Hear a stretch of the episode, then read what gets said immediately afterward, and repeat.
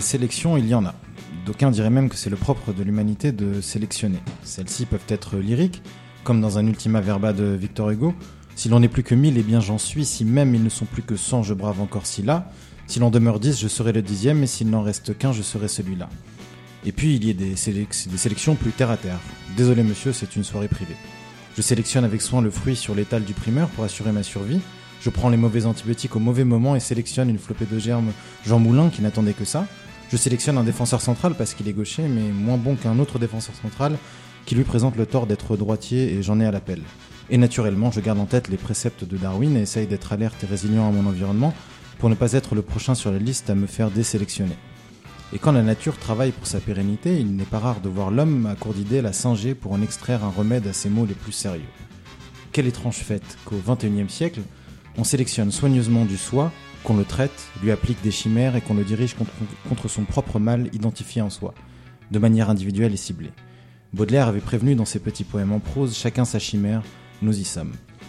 Car il faut savoir de temps en temps refaire du spectaculaire. Si gagner un peu de qualité de vie, gagner quelques mois de vie, un peu de fonctionnalité peut-être, à des âges que nos ancêtres n'ont pas connus, peut donner du sens à nos actes, que peut bien procurer la sensation de permettre à un enfant d'aller au-delà de cette promesse que sont ses premiers jours, en lui appliquant un terme des plus barbares et des plus doux à la fois, le terme de rémission. Un remède intérieur pour un mal intérieur, grâce à la science de tous, n'est-ce pas ce que le vieux sage disait une fois de plus Nos chimères sont bien évidemment ce qui nous ressemble le mieux. Bonjour à tous et bienvenue dans ce nouvel épisode de la 25e heure de garde, où comme ça, sans crier gare et sorti de nulle part, nous avons décidé d'arrêter de faire philosophie, comme dirait l'autre, et de passer au niveau du dessus. Dans notre tour d'horizon des spécialités, il était convenu d'avance que cela finirait par arriver et nous avons pris le parti de faire passer les choses en douceur.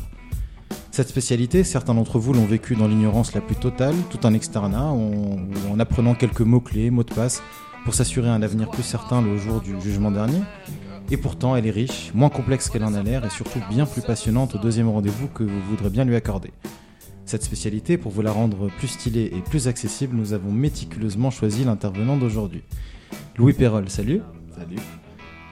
Euh, Louis, tu es interne d'hématologie parce que c'est bien de cela qu'il s'agit. Tu es plutôt jeune semestre d'hématologie, mais tu es déjà titulaire d'un Master 2, d'une thèse de sciences euh, que tu as passé en CE2 parce que visiblement c'était trop dur d'attendre la puberté. Et tu vas nous parler d'une thérapeutique révolutionnaire en hématologie, les CAR T-cells, les lymphocytes des CAR, et qui va nous concerner, nous réanimateurs, à l'avenir. Euh, on t'a pas trop entendu, mais vous allez constater que tu fais aussi la voix française de Chandler dans Friends. Non. Non. Si, un peu. Un peu. Bon, Je on va le constater un peu après, qui est aussi la, la voix, je le rappelle, de Jim Carrey et du chat dans la pub euh, Feu Vert. Pour euh, les plus. euh, Qu'est-ce qu'on en apprend nous. Qu'est-ce qu'on en apprend Je présente le reste de la banque. Nous avons avec nous Franck. Salut Franck. Salut Khalil. Je vais pas te mentir, Louis, t'as préparé l'émission avec nous. T'as vu que Franck avait proposé plutôt qu'on refasse tout le programme d'hématologie de la deuxième année à de nos jours en 20 minutes. J'avais insisté pour qu'on nous foute pas la honte euh, auprès de toi, mais c'était trop demandé. Euh, à force de s'aimer les uns les autres, nous en sommes venus à ne faire qu'un avec notre ami chirurgien Arnaud, que l'on ne quitte plus et qui devait être avec nous aujourd'hui, mais qui a eu un empêchement. Mais nous rejoindra pour d'autres numéros. Quand il a appris que nous t'invitions, il nous a dit, je cite, c'est bon, je viens, je maîtrise tout ce qui est euh, appareil de Golgi et ribosome, ce qui techniquement n'a aucun sens. Et euh, bien évidemment, le plus sérieux d'entre nous, euh, il a minutieusement préparé son émission avec une documentation assez large, puisqu'elle va de PubMed à Doctissimo, en passant par les forums d'hématologie, sarégénérsec.com et euh, touche pas à ma moelle et je toucherai pas à la tienne.fr. Il a fait le tour du sujet et va nous en parler. Salut Nabil. Salut. On va être clair, la thérapeutique est révolutionnaire et on va essayer de vous faire comprendre pourquoi avec nos humbles moyens. La première question est pour toi. Vas-y Nabil. Salut Louis. Euh, Peut-être une révolution, comme le disait Khalil, mais avant ça, pour qu'on comprenne un peu de quoi on parle, euh, avant d'aborder cette nouvelle thérapeutique, est-ce que tu peux nous rappeler en quelques mots comment on traite habituellement les patients qui sont atteints d'hémopathie? Salut, merci beaucoup pour l'invitation. Euh, c'est une question très large. Pour faire simple, euh, je vais me concentrer juste sur les deux hémopathies dont on va parler avec l'écart euh, à l'heure actuelle, qui sont lymphome B diffus à grande cellule et la leucémie euh, aiguë lymphoblastique B. Ces deux maladies, elles sont traitées à l'heure actuelle avec en première ligne des chimiothérapies qui comportent euh, plusieurs molécules qui sont généralement très anciennes et apparaissent dès la deuxième ligne, voire la troisième, euh, l'allogreffe de moelle osseuse et des nouvelles thérapeutiques qui sont des anticorps monoclonaux, notamment. Donc, comme le disait Khalil, on va parler de la, de- des cartes-aisselles. Mm. Le carte-aisselle, qu'est-ce que c'est exactement? Si j'ai bien compris, un lymphocyte T qu'on prélève chez le patient, qu'on transforme un petit peu et qu'on va réinjecter, c'est ça? Exactement. Est-ce qu'on peut, euh, une fois n'est pas coutume, utiliser un accent euh, un peu anglais et dire carticelle ou Corti. que- comment on dit? Je sais pas parce qu'ici on n'a pas trop le droit de parler anglais. J'ai vraiment cru qu'il vous interrompait pour dire alors est-ce qu'on peut commencer par qu'est-ce que l'hématologie s'il vous plaît? J'ai vraiment cru qu'il allait faire ça. J'ai eu euh, j'ai eu peur à un moment Est-ce que vous pouvez me refaire l'arbre avec les, les cellules? Je sais pas. C'est quoi une lymphocyte, je sais pas quoi. Euh, Vas-y Louis. Donc, en fait, ça vient d'une idée qui est assez ancienne, qui est qu'il y a des lymphocytes dans le corps qui reconnaissent la tumeur et qui vont euh, potentiellement la détruire. Et initialement, ça a été fait il y a, il y a 30 ans, de prendre ces lymphocytes pour essayer de les multiplier in vitro et puis les réinjecter aux patients, mais ça marche pas.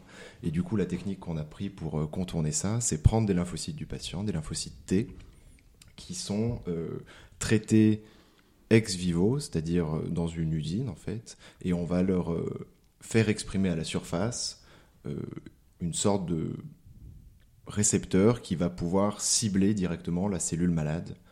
Et ensuite, une fois que ces cellules sont produites ex vivo, on va les réinjecter au patient. Finalement, l'intérêt, c'est qu'après la réinjection, justement chez les malades, elles prolifèrent directement. Exactement. Donc il y a une première phase où on va les multiplier euh, et ensuite on va les réinjecter aux malades où dès qu'il va y avoir une reconnaissance de la tumeur, elles vont, il va y avoir une expansion massive euh, dans le corps du malade. Et qu'est-ce que ça apporte comme euh, réelle avancée?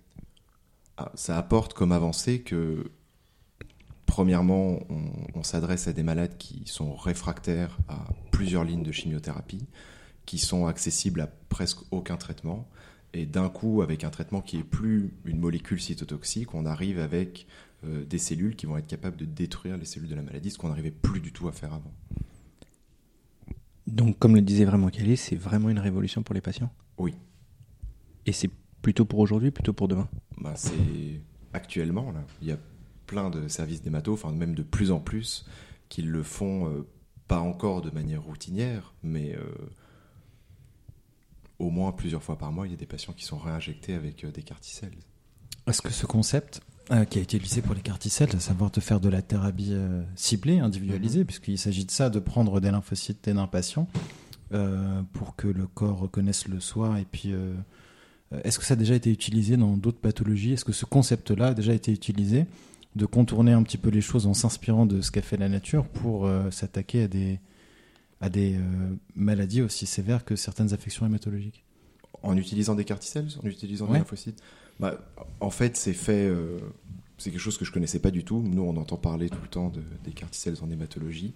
Et en fait, il y a toute une littérature qui est sur l'utilisation des carticelles dans les tumeurs solides, avec une problématique qui est un peu différente, puisque les, les cibles sont. Enfin, les antigènes, c'est-à-dire la, la molécule que va reconnaître la carticelle, est un peu plus dure à trouver pour euh, une hémopathie maligne.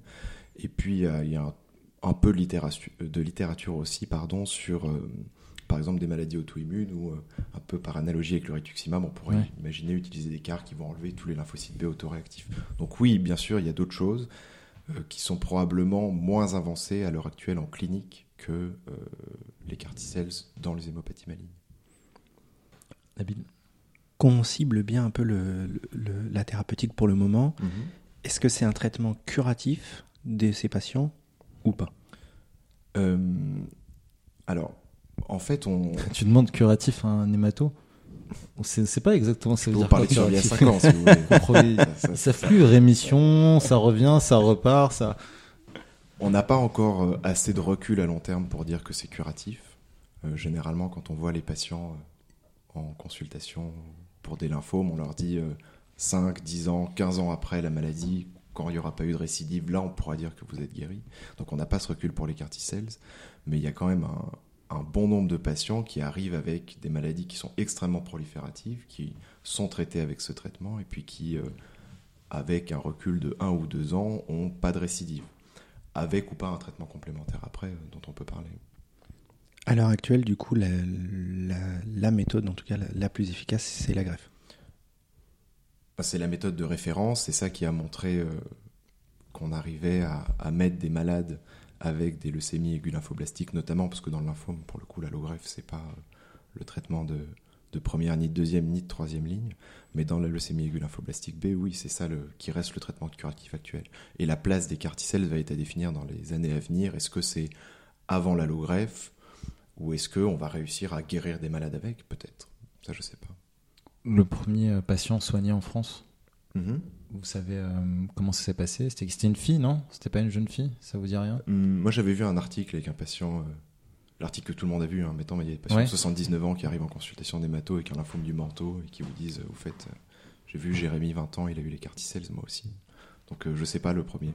D'accord. Mais c'est des jeunes, c'est des jeunes patients, hein, parce que l'AMM, à l'heure actuelle, des carticelles anti-CD19, c'est les patients qui ont moins de 25 ans. Donc, Et on était en retard en France par rapport à d'autres pays? On est en retard dans le sens où c'est plus compliqué à réaliser de manière euh, pratique. C'est-à-dire qu'aux États-Unis, ils ont euh, l'usine qui développe ça, alors qu'en France, en fait, vous allez devoir prélever votre patient, envoyer les cellules aux Aux États-Unis. États-Unis. Avec maintenant, il y a une, une usine qui est en Allemagne, je crois. Et, euh, et ça prend beaucoup plus de temps. En fait, les délais sont plus longs. Et malheureusement, on est dans un cas où c'est des patients qui, comme vous l'imaginez, ont une maladie qui est très agressive. Et on n'est pas toujours dans la situation où on, a le- on peut Le prendre temps. le temps de, de, de dire bon, bah écoutez, euh, pendant deux mois, vous allez attendre que, d'avoir votre traitement. En fait, c'est comme pour toutes les, les nouvelles technologies, c'est-à-dire qu'en fait, c'est les États-Unis et la Chine. Ah, les Chinois, ils, ils font énormément de, de recherches là-dessus et ils arrivent à, à réinjecter beaucoup de patients. Ils font beaucoup d'essais avec beaucoup plus de patients qu'on arrive à faire en, en Europe ou aux États-Unis. Non, je vais peut-être introduire la, les questions suivantes de Nabil, je sais pas, mais tu disais que ce qui changeait, c'est qu'on arrivait en tout cas à traiter des, maladies néoplasiques sans, médicaments cytotoxiques. Est-ce que ça veut dire qu'il n'y a pas d'effet secondaire alors? Alors, il y a des effets secondaires, mais qui ne sont pas du tout les mêmes. C'est-à-dire que la chimiothérapie cytotoxique, maintenant, ces effets secondaires, ils sont très connus. Euh, avec les carticelles, vous avez euh, deux principaux types d'effets secondaires.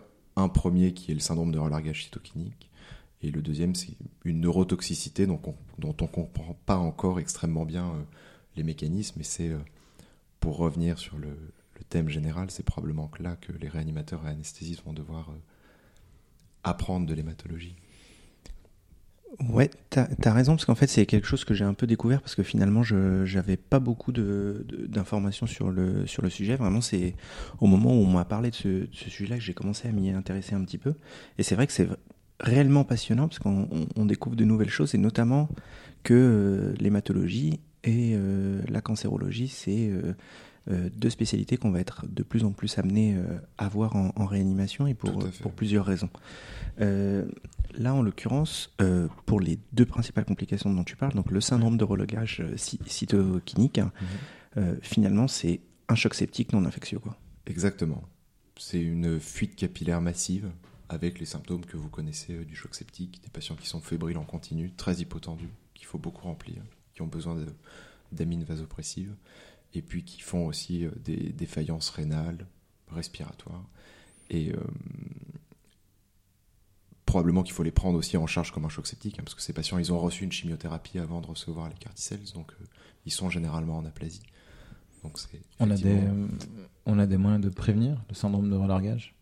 Euh, alors, ce qu'on sait, c'est que on n'a pas des moyens de prévenir le syndrome de relargage cytokinique, on a des moyens d'identifier les malades qui sont plus à risque, risque. de le faire. ouais. En gros, c'est les malades qui ont une très grosse masse tumorale. Quoi c'est quoi l'incidence de la survenue de ces complications Alors, euh, Approximative, j'imagine. tout dépend de la sévérité. Si on prend le nombre de patients qui font de la fièvre après euh, la réinjection, c'est plus de 80%. Pardon. Plus de 80%. Donc, euh, c'est très fréquent. Après, le nombre de patients qui passent en réanimation, c'est entre 40 et 50%. Donc, c'est très fréquent. Ouais, sur les sur les sur des, des, des séries assez récentes, en effet, c'est euh, sur les sur les patients qui ont des complications non graves euh, de- des traitements, c'est euh, en effet 60 à 90 Ouais. et les malades qui ont au moins un grade 3 Ouais. euh, pour euh, pour rappel en fait les, les complications des enfin les effets indésirables des médicaments, ils sont gradés par une classification internationale qui va de 1 à 5, 5 étant le décès du malade, 1 étant des manifestations symptomatiques mais sans effet grave quoi.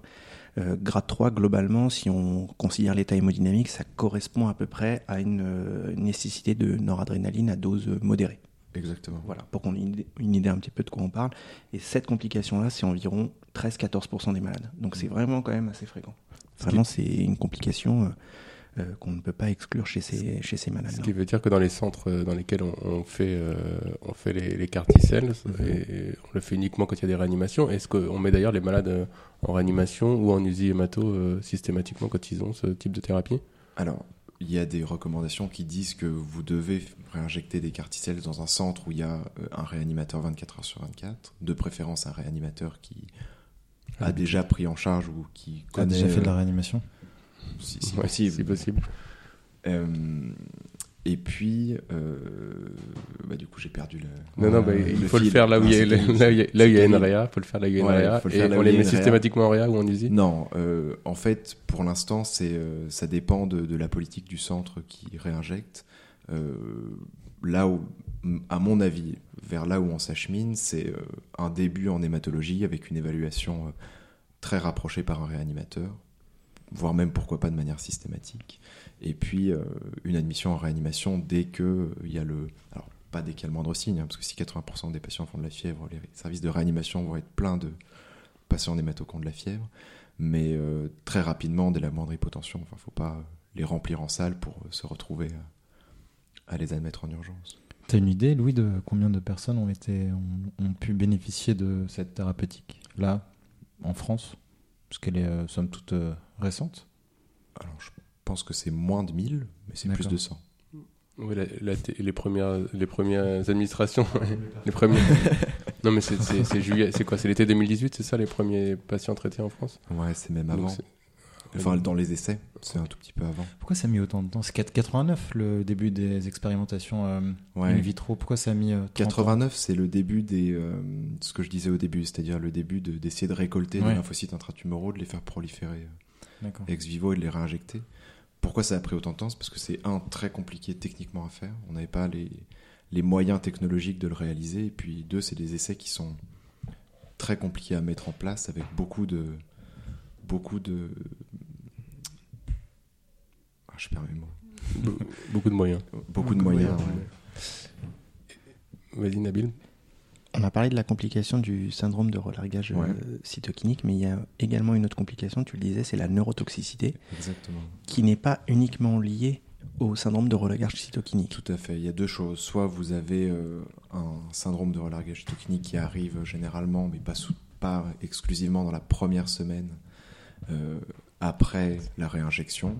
Et vous pouvez avoir de la neurotoxicité à ce moment-là, hein, ce qui est un peu dur euh, de différencier de l'encéphalopathie du patient qui est euh, très hypotendu, sceptique. Et puis ensuite, vous pouvez avoir des neurotoxicités plus retardées, euh, avec des symptômes qui sont vraiment euh, multiples. hein. Ça peut être de tout, des convulsions, de la confusion, euh, des déficits neurologiques focaux, qu'on comprend pas encore très bien et puis qu'on a aussi du mal à traiter en fait. David Justement, comment on les traite? Alors, il y a donc le, raisonnement, enfin la, physiopathologie un peu de, ces deux, enfin en tout cas du syndrome de relagage cytokinique, c'est que vous allez avoir une activation immunitaire excessive, bénéfique dans le sens où il va y avoir une destruction tumorale très importante, mais qui va être pathologique, un peu comme dans le, syndrome d'activation macrophagique, où vous avez un excès de cytokine pro-inflammatoire, et donc vous allez avoir euh, eu- cette activation, une sécrétion énorme de cytokines, et puis on va essayer de le traiter soit avec des corticoïdes, mais le problème des corticoïdes, c'est que vous allez aussi inhiber l'effet antitumoral de vos cellules que vous avez injectées, donc euh, pas forcément génial. Et l'autre solution qui a été euh, apportée euh, assez récemment, c'est de bloquer une des cytokines pro-inflammatoires qui est l'interleukine 6, en utilisant des anticorps monoclonaux qu'utilisaient avant les rhumatologues et les internistes, comme le tocilizumab qui est un anti-L6 récepteur, et puis vous l'administrez en fonction de la gravité de votre patient, mais généralement, euh, ils recommandent de l'administrer chez les patients qui ont besoin d'amines vasopressives. Ça n'a jamais été essayé en préemptif, en prophylactique Euh, Avec? Ça te dit rien? Non, ça me dit rien et euh, je pense pas, peut-être, mais euh, en tout cas, c'est à l'heure actuelle utilisé en curatif. Ah, Franck a la réponse. Est-ce que... ben non, mais je sais bien parce que j'ai dû couper Internet. Est-ce que euh, on peut imaginer qu'il y a des voies d'amélioration euh, qui, euh, en affinant le, ou en augmentant la sélectivité en tout cas des, des, des, des- des récepteurs, et, et puissent permettre de diminuer les complications, euh, les complications qu'on est en train d'évoquer? Je suis pas sûr qu'on puisse. euh, malheureusement, c'est une complication qui est, qui est attendue. Enfin, en fait, les patients, notamment qui, euh, qui répondent bien, on sait que c'est des patients qui vont euh, avoir un gros syndrome de relâche cytokinique. En tout cas, il y a une, corrélation qui sort. Donc, euh, je pense plutôt qu'il faut essayer de la prendre en charge le mieux possible. en se disant que c'est un temps donné et puis que quand il y aura plus de masse tumorale, il y aura plus d'activation de vos carticelles et puis que il y aura plus cet orage cytokinique. Peut-être qu'en modifiant l'écart, on arrivera à- un jour à plus avoir cette complication, mais à l'heure actuelle, on est plutôt content quand ça arrive, on va dire, si c'est pas trop grave. Nabil. Oui, parce que finalement, la gravité de ces patients-là post-traitement, elle est liée à leur niveau d'inflammation, en fait. C'est-à-dire que le diagnostic, il va être fait sur une élévation de la CRP et une évaluation, une élévation du taux d'interleukine 6. Donc en fait, c'est finalement les malades les plus graves, c'est parce qu'ils ont une- eu une réponse enfin, extrêmement importante à la thérapeutique. Donc c'est vrai que c'est là que c'est difficile de, de, de les traiter préemptivement. Quoi. Mm. Euh, C'est bien, c'est le retour de la CRP en tout cas en réanimation. Exactement. Ça fait une Exactement. bonne raison. euh, Une dernière Euh, question, Nabil. Ouais, euh, justement, c'est que une dernière question et également un commentaire, c'est que ces malades-là, quand ils arrivent en réanimation, finalement, ils ont tous les signes d'un état de d'un état de choc euh, septique, euh, tout comme les malades qui ont une pancréatite aiguë d'ailleurs, hein, parce qu'on on, sait qu'on a déjà eu le débat. Finalement, il faut quand même les traiter comme un sepsis avant tout Exactement. et jamais exclure ce diagnostic-là. Exactement. Je pense que dans ces cas-là, euh, un choc septique, euh, c'est plus fréquent, même si vous avez tout pour vous dire que c'est un syndrome de relâche cytokinique. hein. Il a été réinjecté il y a trois jours. Ok, c'est évident. On, essaie de faire les, anticorps et les corticoïdes. Le problème aussi, c'est que ces médicaments qui sont très, très efficaces contre le syndrome de relâche cy- cytokinique, ils vont être euh, potentiellement euh, néfastes sur un patient qui a un choc septique. Je suis pas sûr que ça soit très bénéfique de mettre des corticoïdes à un, patient qui a une, euh, une péritonite euh, stercorale. Ok, très bien. Bah, euh, je crois que que- qu'on a bien avancé, qu'on a un peu fait le tour, certes rapidement, mais on pourra poursuivre cette discussion éventuellement euh, sur les réseaux, euh, les réseaux sociaux. Donc, euh, Ah, donc c'est toi qui fais les transitions maintenant non, Franck je fais pas de transition parce que j'avais une dernière question, mais je sais que je, je la vole parce Ah, que j'avais pas le droit. Non, on n'a pas parlé du coup. Est-ce que tu as une idée du coup de- d'une thérapie euh, par carticelle Ouais. Euh, ça coûte cher. Ça coûte. euh, 3 milliards. Pas loin, hein, je crois. c'est l'homme qui valait 3 milliards. Euh, 450 000 dollars 500 000 dollars la réinjection. Ouais, voilà. Donc c'est extrêmement cher. Mais euh, si c'est. Enfin, à mon sens, hein, ça c'est une opinion personnelle. Si c'est au prix de la rémission d'un malade, je pense que ça vaut le coup. Puis il faut voir que, par exemple, l'allogreffe, qui est le traitement de référence, ça coûte aussi très cher. hein. Ouais. Donc, euh, Et puis le coût a baissé ces dernières années. oui, puis le coût va baisser, va faire que baisser. Et on espère que les coûts annexes vont baisser également, parce que finalement, le, malade qui va mieux, il consomme également Tout à moins, fait. de, moins de soins à côté. Louis, merci beaucoup. Merci pour tous ces éclairages. Euh, C'est bon, euh, Franck On peut aller maintenant pas le chef. hein. Sans transition, sans jingle, comme tu as l'habitude de faire. C'est la rubrique actu de Franck. Franck, Allez, j'ai- Franck. Franck, tu t'es senti pousser des ailes. Là, Ah, un je. Un petit peu, je me suis permis. Ouais, ouais, je me suis permis. C'est Bon, en tout cas, on va parler d'un sujet un peu fil rouge. On a déjà parlé dans un numéro précédent l'année dernière. On va parler de la, loi santé euh, finalement qui a été euh, qui a été examinée toute la semaine toute la semaine euh, passée à l'Assemblée avant d'être validée par le Sénat ou éventuellement faire une navette. Alors que c'était pas prévu dans le programme présidentiel, il y a beaucoup de nouveautés qui ont été présentées par la ministre et, les rapporteurs. À l'ordre du jour, il y avait parmi ces nouveautés la, fin du numerus clausus et de la PACES, l'instauration des, assistants médicaux pour les médecins généralistes, les pharmaciens qui peuvent délivrer des médicaments euh, normalement sur prescription médicale, un espace numérique de santé, cette espèce de d'histoire qu'on entend depuis des années, la création d'hôpitaux de proximité, euh, le droit opposable aux médecins traitants pour les patients qui n'ont pas de médecin traitant, et puis euh, des plus petites mesures qui ont été rajoutées au cours de la semaine, comme l'interdiction des avantages offerts par l'in- l'industrie aux étudiants ou aux associations euh, étudiantes. Alors, il y avait aussi des mesures de coercition, évidemment, qui ont été euh, soumises euh, par certains députés et qui ont finalement été euh, retirées. hein. C'est des mesures qui reviennent tous les cinq ans sur l'obligation de s'installer dans des déserts médicaux, de faire des stages d'externe dans les déserts médicaux. Euh, et euh, pourquoi pas euh, de, de, de partir six mois ou un an à des endroits où plus personne ne, ne, veut- aller. Alors, euh, on a beaucoup de sujets à discuter, mais un particulièrement euh, sur la fin de la PACES. Là, alors, est-ce que vous êtes plutôt pour ou contre On avait déjà évoqué ce- cette notion. La PACES avait beaucoup d'inconvénients, en particulier euh, de, recaler 80% des gens sans leur offrir de, de voie de, secours. Mais ça avait un avantage euh, certain, c'est que ça instaurait une certaine forme d'égalité devant euh, le concours anonyme. Est-ce que maintenant, avec la fin de la PACES, on ne sait pas encore hein, quelle solution va être proposée, mais est-ce que on, s'oriente vers des- un recrutement sur dossier, sur examen, sur entretien? Est-ce que finalement, euh, c'est pas le retour là du, du, du copinage, du réseau, et euh, ça donne pas un avantage certain à ceux qui ont un capital, un capital culturel, euh, ceux qui ont fait les bons stages, ceux qui sont partis à l'étranger, ceux qui ont eu le temps et l'argent de, de faire d'autres expériences diverses et variées pendant leurs études? Qu'est-ce que vous en pensez, Louis? Toi, la, toi, la PACES, c'était un bon concours ou? Enfin, c'était pas la euh, PACES à l'époque, mais Non, c'était PCM. c'était PCM1. Ouais, moi ça me ça me choque pas qu'on remplace euh, ce concours. J'attends de voir ce qu'ils proposent pour remplacer, mais je sais qu'il y a beaucoup d'autres pays où euh, où euh, effectivement c'est déjà des entretiens en fonction du dossier, de la motivation pour sélectionner les gens à entrer en médecine. La seule chose qui me qui me paraît bizarre, c'est le, le faire aussitôt des entretiens. Je suis pas sûr que ce soit la, la meilleure des manières. L'internat, ok, pourquoi pas, mais Ouais, ouais, c'est vrai que c'est- la c'est pas, euh, c'est pas encore défini. là. C'est-à-dire que vraiment, euh, l'idée c'était de mettre fin à la PACES et de dire on, on- on casse le numerus clausus et on va former plus de 20% de médecins. Ça a été voté très vite parce qu'il fallait aller vite. Enfin, c'est des questions politiques et finalement, euh, on ne sait pas encore si on va recruter les gens en médecine à la fin d'une première année d'études ou d'une deuxième année, d'une licence, euh, de- d'un master 1, pourquoi pas. Un peu comme Mm. des grandes écoles.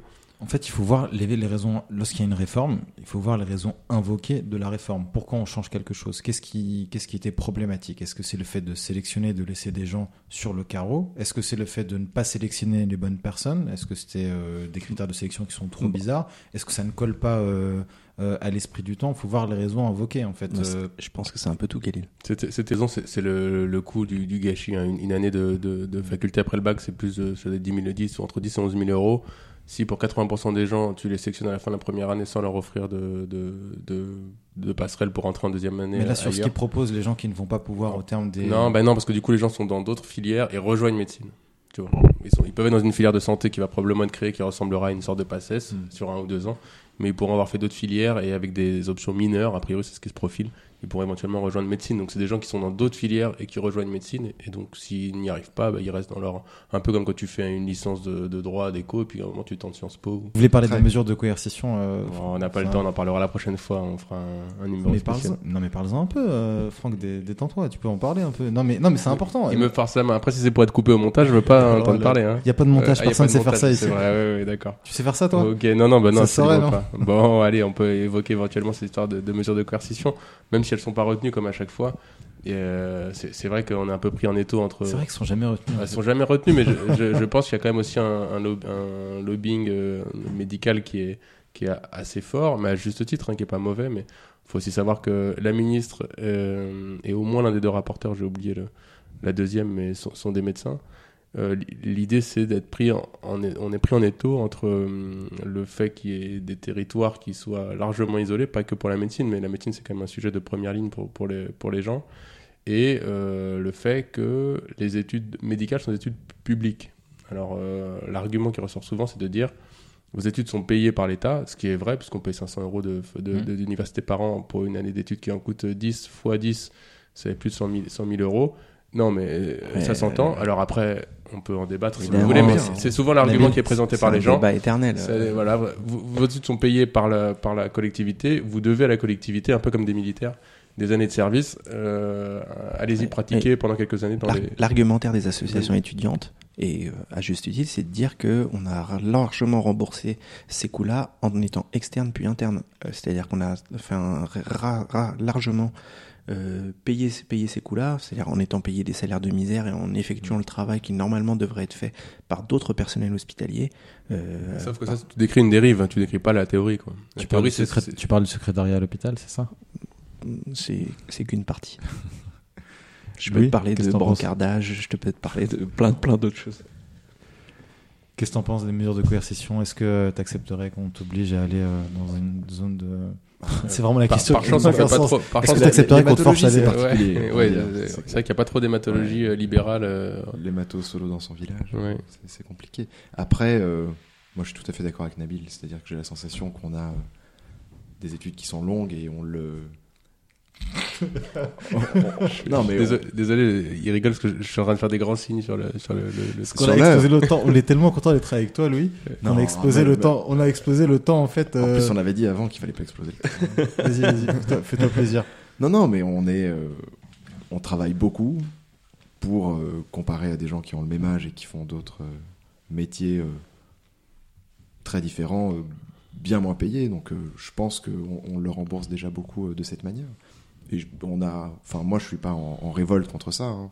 Ça me va de payer la fac euh, 300 euros par an euh, pendant 10 ans, alors qu'aux États-Unis, c'est euh, Prennent des, des prêts. Un point, Ouais. à New York, ils ont rendu gratuite l'université de médecine. C'est la, c'est une Ah. des- dans- ouais, et ils ont décidé de voter ça. Alors, à New York, il y a un truc, il y a des mécènes. Ça coûte Mm. plusieurs centaines de millions d'euros. euh, Ouais. Voilà. Bon, merci à tous, Franck, euh, pour éviter qu'il fasse un, un AVC ou un syndrome coronarien ou quoi que ce soit. Nous allons conclure ce- cette émission. Merci beaucoup, Louis. Merci, Merci euh, à vous. pour, euh, pour euh, tous tes euh, éclairages sur, ces, euh, sur une spiritualité. J'avoue qu'en tant que réanimateur, nous connaissons très très peu. Merci beaucoup, Nabil. Merci à Louis. Et Salut, Franck. Allez, salut à tous, à la prochaine.